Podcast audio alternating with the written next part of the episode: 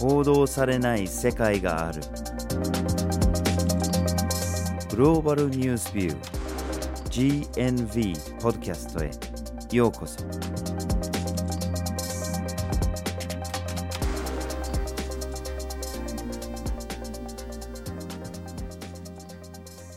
バージェル・ホーキンスです。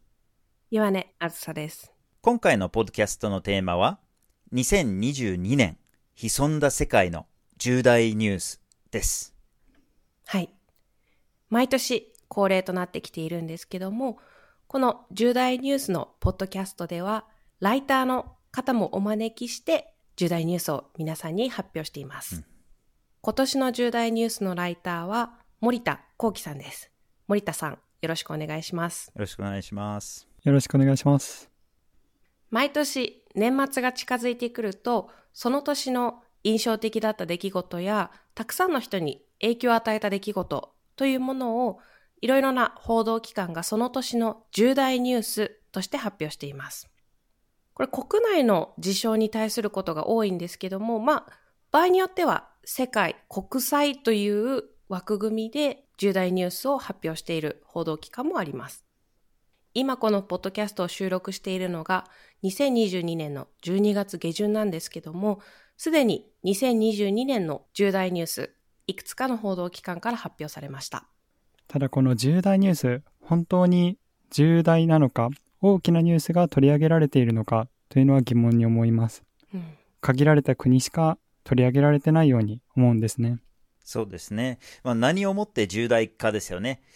自国にとって重大なのか、限られた人たちにとっての重大ニュースなのか、この基準や発表されている重大ニュースの項目などに疑問を持った GNV は2018年から毎年独自のランキングを作って発表してます。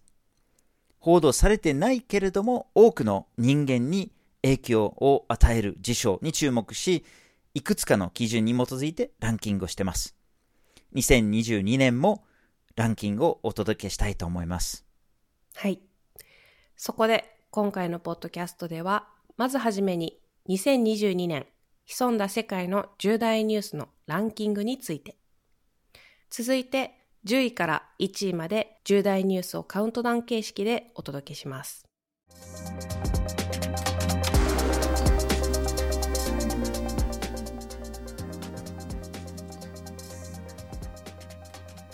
ではまずはじめに、2022年潜んだ世界の重大ニュースについて。GNV のランキングを発表する前に、他の報道機関が発表した重大ニュースを2つ紹介します。まず、読売新聞の国外の重大ニュースについてです。読売新聞は、まあ、国内と国外2つランキングを発表しているのですが、今回は国外のランキングをご紹介します。このランキングは、まあ、読者からの投票によって決まりました。うん。まあ、実際1位を見てみると、まあ、ロシアのウクライナ侵攻について、2位はエリザベス女王が亡くなったことについて、他の話題で言うと中国や韓国の政治的、まあ、事件に関する事柄、また世界の人口が80億人を突破したこと、原油価格が上がったことなどが挙げられました。ニュースを振り返ると、報道された国の数という意味ではかなり限られていたなという印象です。もう一つ、時事通信の重大ニュースもちょっとここで簡単にご紹介しておきたいと思います。時事通信の重大ニュースが読売新聞のものと大きく違う点としては、この重大ニュースを選んでいるのが編集者であるということです。うん。つまり、まあ、こうニュースを形作っていく中で働いている人が、これが2022年の重大な出来事だったとして選んでいるものがランクインしているという点が読売新聞のものと大きく違います。うん。では実際にどんな出来事が選ばれていたのかというのを見てみると、1位はロシアのウクライナ侵攻で、これは読売新聞とも一致しています。その他に選ばれていたニュースとしては、イギリスのエリザベス女王が亡くなったこと。そして7つのニュースに関しては、米中韓いずれかの国に関連する事柄でした。地理的にもしくは外交的に日本と近い国というのを取り扱っているのではないかなという印象を受けます。そしてもう一つ特徴的だったのが、10のニュースの中の2つがスポーツニュースだったということです。しかもこのスポーツニュースというのが、一つがメジャーリーグでの大谷選手という日本の選手の活躍について。二つ目がワールドカップにおいての日本のチームの活躍についてというのがランキング入りしてきていて、なかなかこう、日本目線のランキングだなという印象を受けました。うん、いや、かなり違和感を感じますね。まあ、自国ファーストっていうのは、もちろんこれは、まあ、予想通りのもので、まあ、さらにこの地域的に限定されてるっていうのも、やっぱりどうしてもこれ毎年目立つんですけれども、そのランキングの中に、この、まあ、エンタメ的な、まあ、例えばその、スポーツだとか文化だとか、イギリス王室の一人に着目したニュースだとか。で、例えばそのスポーツニュースにしても、ワールドカップというものがカタールで開かれたっていうこの大きなイベントとしてではなく、あくまでもこれ日本の選手の活躍に着目したランキングなので、もう果たしてこれが海外ニュースとして扱うべきものなのかって、ましてやそれが重大ニュースの中の、まあ、2つがスポーツを占めるっていうのはかなり違和感を感じますね。で、こういうような、まあ、自国ファーストで地域的に非常に限定された、あるいはそのエンタメ的な要素を取り入れたものではなくて、GNV では、とりあえず人間ファーストっていう原則でランキングをしてみました。で、その人間ファーストっていうのはどういうことかっていうと、まあ、大きくまとめて、より多くの人により多くの影響を与えたものがどこにあったのかと。そういうようなところに着目しました。そこで GNV はこれまでと同様5つの基準に基づいて重大ニュースを選出しました。1つ目に報道量の少なさ。これは報道の、ま絶対数だけではなくて、その出来事に見合った報道がされているかという点も含みます。2つ目に影響を受ける人数。これはですね、何をもって影響かですよね。まあだから例えば、武力紛争だったら亡くなった人数だったり、あるいは避難民になった人数だとか、あるいは経済危機だったら、その経済危機によって影響を受けた人々だとか、まあ、様々なレベルがあるんですけれども、それもひっくるめて、まあ、影響を受ける人数ですね。はい。そして3つ目に、政治や経済、安全保障などシステムへの影響度も見ています。はい。これが、その出来事がどれぐらい波及していったかというところなんですけども、その出来事が一つの事象としてとどまらずに、別の出来事に影響を与えたりとか、もしくは政治経済っていったような大きなシステムへの影響がどれぐらいあったかというところを測っています。はい。そして4つ目に、越境性という観点。これは、ある出来事が一国を超えて他の国、他の地域、さらには世界にどれだけの影響をもたらしたかという観点です。最後に新鮮度という基準もあります。この基準は2022年にその出来事が発生した、もしくは大きく変化した、また新しくその事実が判明したなどといった基準で判断しています。はい。GNB はこれらの基準に基づいていくつかの候補を挙げて、その各ニュースに点数をつけてランキングをしてから編集会議で最終的なランキングを決めています。はい。この後、2022年の重大ニュースを見ていくんですけども、そこに入る前に、2021年の重大ニュースが何だったのかというのを簡単に振り返っておきたいと思います。2021年の GNB が選んだ重大ニュース1位はマラリアのワクチンが開発されたことでした。これたくさんの人が影響を受けて、その恩恵を受けることができるニュースだったんですけども、なかなかコロナ関連のニュースへの注目というのが高くて、このマラリアのワクチン開発というのが注目されなかったということがありました。第2位がパンドラ文章についてです。このパンドラ文章によって世界の様々なタックスヘイブンに口座を持っている大富豪の情報だったりとか、企業がどんなことをしているのかというのが明らかになりました。実は2022年のランキングでもリーク関連の出来事がランク入りしているので、これについては後ほど詳しくお伝えします。そして第3位は中絶をめぐる中南米での動きについてでした。実はこの中南米では中絶に関してかなり大きく社会が動いているということが2021年にあったんですけども、これに関して日本の報道機関では全く注目がありませんでした。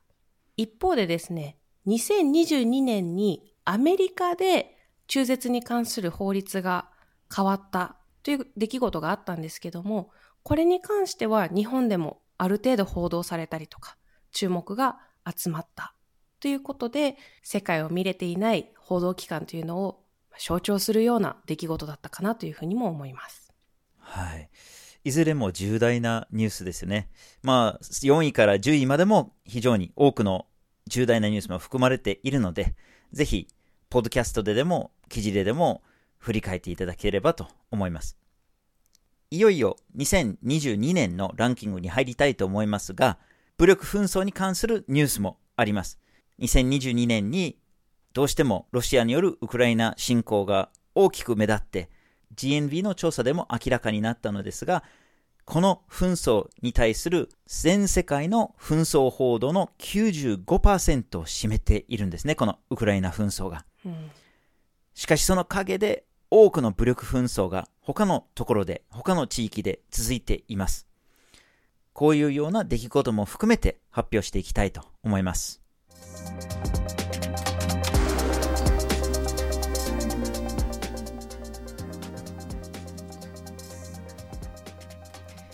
では早速、第10位から6位までを見ていきましょう。はい。まず、第10位。ラオスで経済危機が発生。原油価格が2倍に。ラオスでは国内のインフレーション率が23年で最高の38.5%を記録しました。またガソリンの価格は倍になり、1年半で通貨の価値っていうのも35%下落したんですね。この背景には新型コロナウイルスの影響であったり、まあ、世界物価が上がっていること、他にアメリカの金利が引き上がっていることなどが挙げられています。うん、加えてラオスでは外国に対する借金である債務が積み上がっているという問題もあります。そのおよそ半分が中国に対する借金であって、今後その返済の延期であったりとか、減額交渉というのが必要になってくると考えられます。まあ、これほどの経済危機があると、大体はそのトップに立ってる政府がかなり危うくなってしまうことが多いのかもしれないんですけれども、ラオスの場合はこれ、一党独裁政権になってるんですね。なので、そういうような国民の不満を抑えることがある程度はできるかもしれないですね。で、現段階で不安定になってるっていうような報告はないんですけれども、この危機が長続きをすれば、その可能性も視野に入れる必要があるのかもしれませんね。第9位、コンゴ民主共和国で地域を巻き込む紛争が再発。はい。2021年、M23 と呼ばれる武装勢力が10年ぶりに政府軍を攻撃して紛争が始まりました。背景には、ルワンダが M23 を支援しているとされています。また、コンゴ民主共和国では、別の紛争も起こっており、ウガンダが別の勢力を追いかけて紛争に介入しているとも言われています。また、PKO に加えて、東アフリカの地域軍もこの紛争に入っています。うん。まあ、これらの紛争だけではないんですね。もう同時進行で本当にくさんの小さな武力紛争が今後民主共和国で起きてるんですね。で、この紛争の元々にあった原因の一つが、約25年前に始まった武力紛争ですね。この時もたくさんの周りの国々が介入して、アフリカの第一次世界大戦と呼ばれるものだったんですね。で、その紛争から半世紀で最多の死者数、これ540万人とされてるんですけれども、それだけの人数がなくなっているんですね。そういう核を持っている紛争。それが現在も引きずっていて、このような紛争たちが起きているんですね。うん、このコンゴ民主共和国の紛争というのが世界の紛争の中でも特に注目されていないという特徴があって、紛争が起こる。それによって起こる人道危機に対する介入であったりとか、支援というのも遅れるということで、被害がどんどんどんどん大きくなってしまっています。第8位、コロンビアで政権交代後に和平に向けた動きが活発化。2022年の6月、大統領選挙でグスタポ・ペドロ氏が当選し、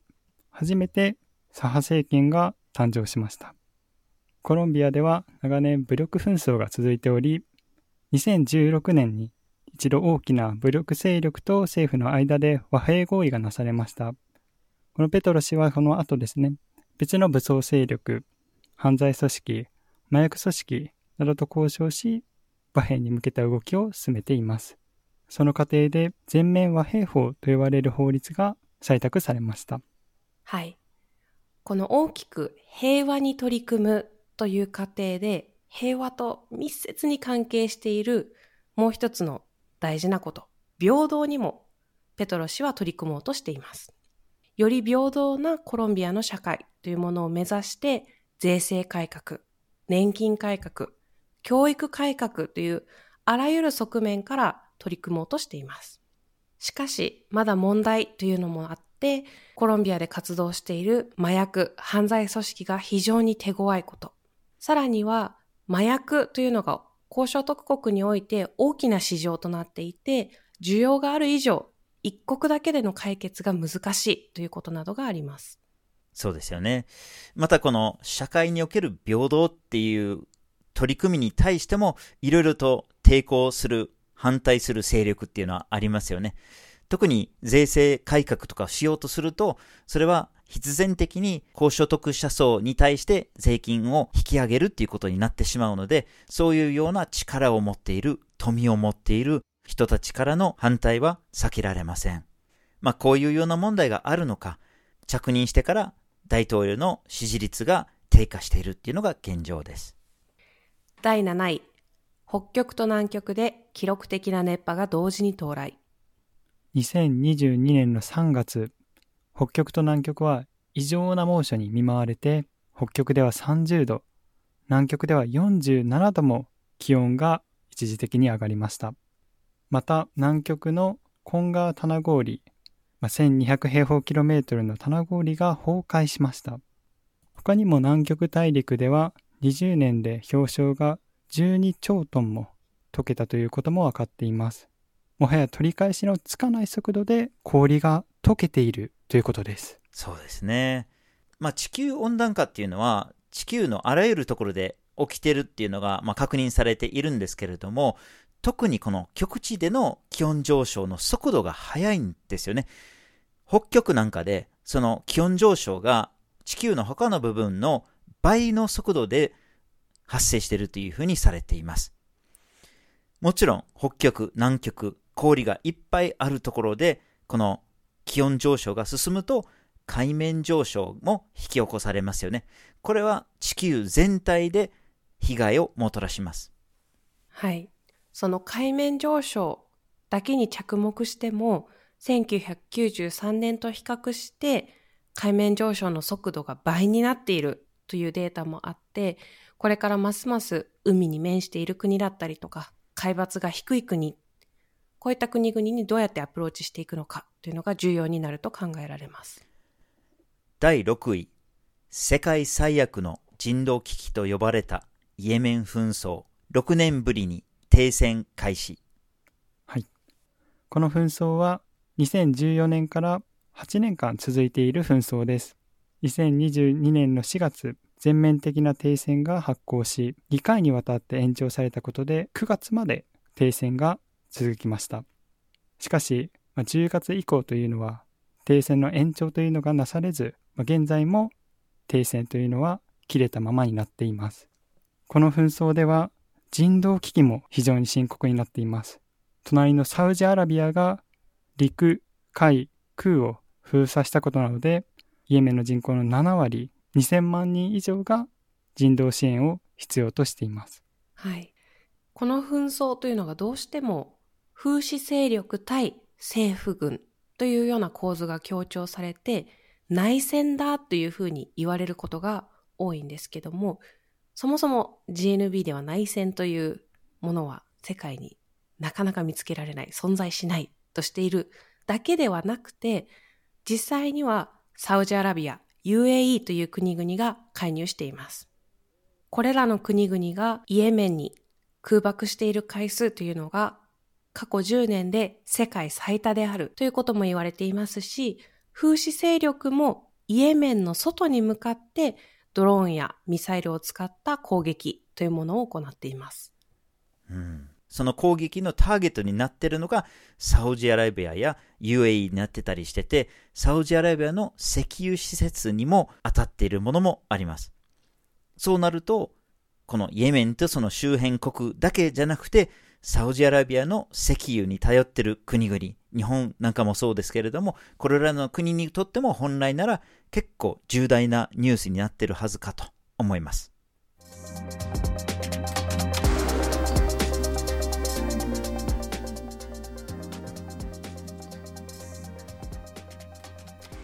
ではいよいよ第5位から1位を発表していきましょ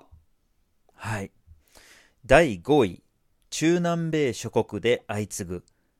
大規模なリーク。2022年、グアカマヤというグループが2回にわたってハッキングして政府や企業の情報をリークしました。1度目のリークではグアテマラで鉱山開発を行うスイスの会社が重大な環境破壊を行っていたことが明らかになりました。2回目のリークでは中南米の5カ国、メキシコ、チリ、コロンビア、エルサルバドル、ペルーの軍や警察に関する内部情報、これも情報量10テラバイトというものすごい量が公開されました。この情報から政府の腐敗であったり、犯罪行為などが暴かれました。うんこのグアカマヤのような組織のことをハックティビストというふうに呼ばれます。このグアカマヤが行ったリークっていうのがパナマ文書やパンドラ文書とは異なる点があって、パナマ文書、パンドラ文書は内部告発だったんですね。それに対してグアカマヤのようなハックティビストは情報を握っている、情報を持っている組織の内部にハッキングなどで入り込んで情報を盗んできて公開するという形態をとっています。それでハッキングをするアクティビスト。このハッキングとアクティビストを合わせてハックティビストなんていうふうに呼ばれます。なぜわざわざ盗んでまで情報を公開するのかというと、やはり権力や富を持つ者っていうのはたくさんの情報を持っていて、それを隠すということにも長けています。なので、まあこういったハクティビストたちは、それらの権力、富を持つ者を監視して、不正を暴くという意味で、こういった活動をしているとされています。この10テラバイトっていう想像を絶するデータの量なんですけれども、これがパンドラ文書、あるいはパナマ文書の情報量の3倍ぐらいに当たるもので、そもそもそれだけの情報を読むだけでも、どういう情報がどういう意味を持つのかって、それを見極めるのにすごい時間がかかるっていうのは想像できると思います。なので、まだまだこのリークの中から新たな事実が明らかになると思います。第4位、史上2回目となる国連海洋会議の開催。今、世界の海や生態系が気候変動、汚染、乱獲などによって危機に直面しています。2017年に一度目の国連海洋会議が開かれ、SDGs の海に関する目標達成に向けて話し合われました。2回目に開かれた今回の会議では、24の国家元首を含む6000人が参加し、700の公約が発表されました。最終日には国連加盟国198カ国が海を守るためのリスボン宣言を全会一致で採択しました。うん。いや、本当に海の問題って非常に重要なもので、SDGs の中でも一つのゴールが海についてのものですよね。で、SDGs の達成っていうのがこれ2030年までなんですけれども、まあそれを見据えて国連を中心としたこの枠組みで海洋科学の10年っていうのを宣言して2021年から2030年までの期間でどうにかこの海が抱えている膨大な問題たちを解決しようよというような状況の中でのこの重要な海洋会議なんですね。で、その中で国連が10のチャレンジを立てて、こういう10の項目において頑張ればなんとかこの状況を改善できるかもしれないっていうことで、そのチャレンジについても話し合う重要な機会だったんですよね。うん。その他にも海に関連する重要な合意っていうのが様々なされていて、例えばプラスチック汚染に対策するための条約交渉というのが始まっていたりとか、WTO が漁業補助金というものを禁止したということもあります。なかなか海の環境問題というのが顧みられにくい、さらに状況を把握しにくいというふうにされている中で、こういった対策に向けて具体的な決まりっていうのができてきた、動き出してきたということに関しては期待ができるかなと思うんですけど、実際にこういった決まりに沿って実行に移していくというところが鍵になるかなと思います。第3位、東アフリカで3610万人が深刻な干ばつ被害。はい。東アフリカでは、ここ2年間、雨季で雨が降らず、40年で最悪の干ばつ被害を受けました。特にエチオピア、ソマリア、ケニアなどで被害が集中しています。大きな被害として食糧危機が起こっていますが、この食糧危機が起こった原因は干ばつだけではなくて、例えば新型コロナウイルスで物価が上がったり、食料価格が上がり、ますます手に入れられるものが少なくなったということが挙げられます。ソマリアの一部の地域では数ヶ月後に飢餓認定されるような地域もあります。また今回のこの現象については、気候変動が関連しているのではないかという見方もあります。はい。この問題が突発的に起こったものではなくて、ずっと前からこのまま行くと東アフリカ大変なことになりますよって分かっていたんですよね。分かっていたので、事前に対策を取るということもできたはずなんですけども、その対策をするための十分な資金が集まらなかったりということもあって、今こういった深刻な状況に陥ってしまっています。2022年の終わりには国連が必要としていた人道危機に対する資金の半分しか集まらなかったということもあります。なぜ半分しか集まらないのか。これも先ほどのコンゴ民主共和国の問題と同じですけれども、注目されてないっていうのが大きな原因ですね。まあ、報道や政府から注目されてないっていうのも大きいですし、その注目の大半がウクライナの方に行ってて、それで人道支援の大半がウクライナに行ってしまってるというような現象が起こってますね。また、資金が集まってたとしても、結局食料の価格が上がっているので、同じ資金で買える食料の量が減ってるっていう問題もあって、ますます必要な支援が集まらないっていうのが大きな大きな問題です。第2位、世界最大級の商社、鉱山会社に約16億米ドル以上の罰金。スイスに本社を置く多国籍企業グレンコアについての出来事です。10年にわたって石油の価格操作や世界各地で鉱山事業に関して賄賂を送っていたことなどが発覚しました。2022年3つの大きな判決が世界各地で出されました。1つ目の判決はアメリカ、イギリス、ブラジルで同時に出され、2つ目にイギリスの裁判所で、3つ目にコンゴ民主共和国で出されました。この判決で出された罰金の合計金額が記録的ともされる約16億米ドル以上となっております。うん。なんか16億ドルだと、すごい莫大な金額に聞こえるんですけれども、グレンコアにとってどれほどのダメージになってるのかと。見てみると、その罰金をはるかに上回る利益を得てるっていうことが分かってるんですね。で、しかも、グレンコアは全然どうってことないかのような感じで、その株主総会で、あ、今年は約16億ドルの罰金を受けるので、それを考慮を入れて今回の利益はこれだけありますと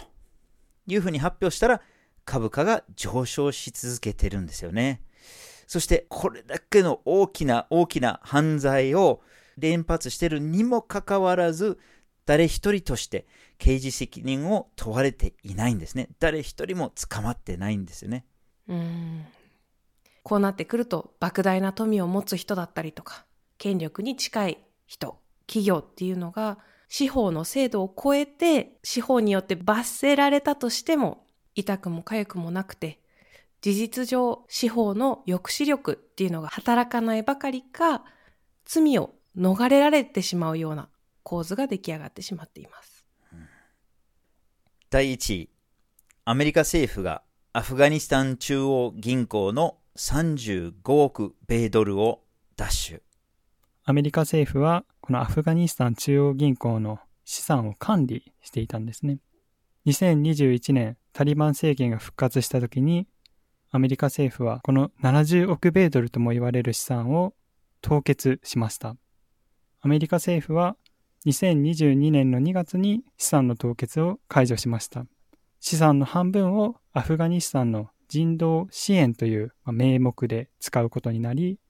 もう半分を9.11被害者への保証金という形で使うことを発表しました。うん、そもそもこのお金っていうのは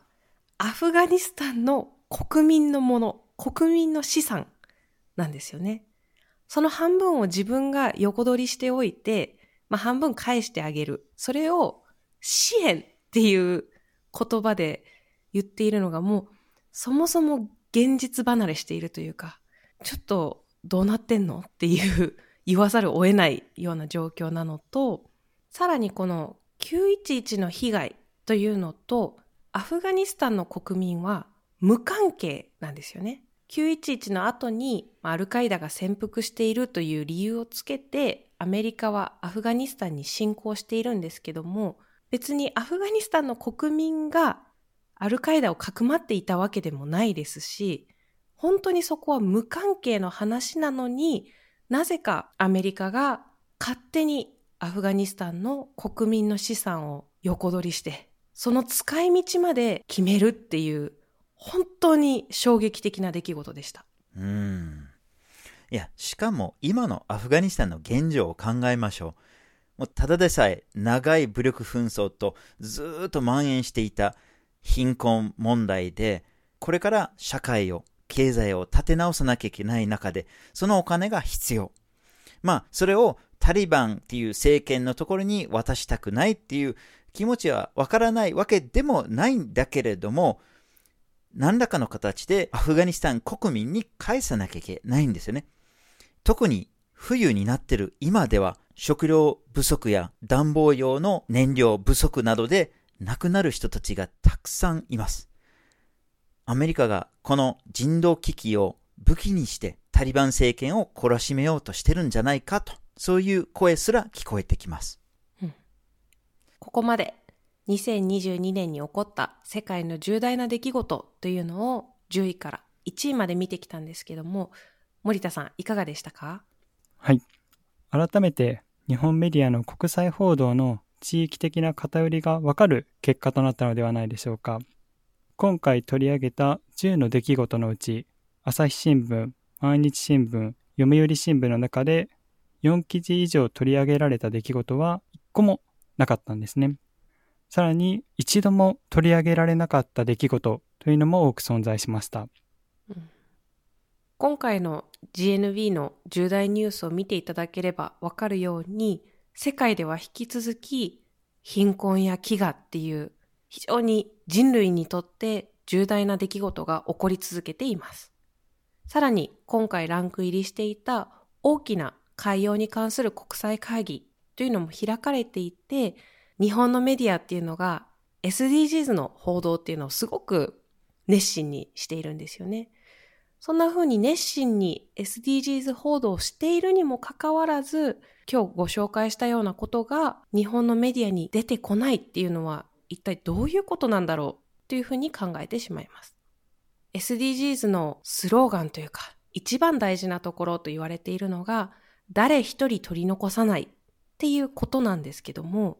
貧困とか飢餓とか重大な国際会議とか紛争とかそういうものを取り上げない日本のメディアが言っている SDGs って一体何のことを言ってるのかなという気持ちになりました。うんまた国際報道の内容においてもやっぱり義務を持ってしまうものがいくつかありましたよね。例えば1位のアメリカ政府がアフガニスタン中央銀行の35億ドルを奪取してたっていうもので、これ別にアメリカがこそこそやってるわけじゃなくて、公然とこのお金を取りますと発表してるんですよ。発表してるにもかかわらず、日本のメディア、この3社ですね、朝日新聞、毎日新聞、読売新聞、3社とも、この出来事のことを見出しに支援、人道支援というふうに表現していって、もう本当にアメリカのプロパガンダをそのまま鵜呑みにしてるっていうことがわかります。メディアの重要な役割の一つが番犬役と呼ばれるもので、富と権力を監視してその不正を暴くと、そういうようなことが期待されているにもかかわらず、それが全然できていないというところもやっぱりこれからも指摘していきたいと思います。今回のポッドキャストでは2022年潜んだ世界の重大ニュースをライターの森田さんをお迎えしてお届けしました。森田さん、ありがとうございました。ありがとうございました。ありがとうございました。そして、実はこのポッドキャストが GNB ポッドキャストの100回目のポッドキャストでした。うん。そして次、101回目のポッドキャストになるんですけども、こちらにぜひ皆さんからの質問やリクエストにお答えしていきたいなというふうに思っています。うん、ですので、GNB もしくは GNB ポッドキャストに質問、リクエストのある方は、ぜひ GNB のホームページの一番下の問い合わせというところから質問、リクエスト、どんどん送ってください。はい。まあ、これまでの100回分のポッドキャストの中の問題でも、世界が抱えている問題でも、あるいは国際報道に関して気づいた疑問などなど、何でも大丈夫です。GNV のホームページの一番下の問い合わせ以外にも、GNV のホームページ上でのこのポッドキャストの記事の一番下のコメント欄でも結構です。Twitter、Facebook でもメッセージいただいても大丈夫です。また、E メールを送っていただく場合は、info at info ですね。info at globalnewsview.org までメールをください。1月10日までに受け付けたいと思います。お待ちしております。お待ちしてます。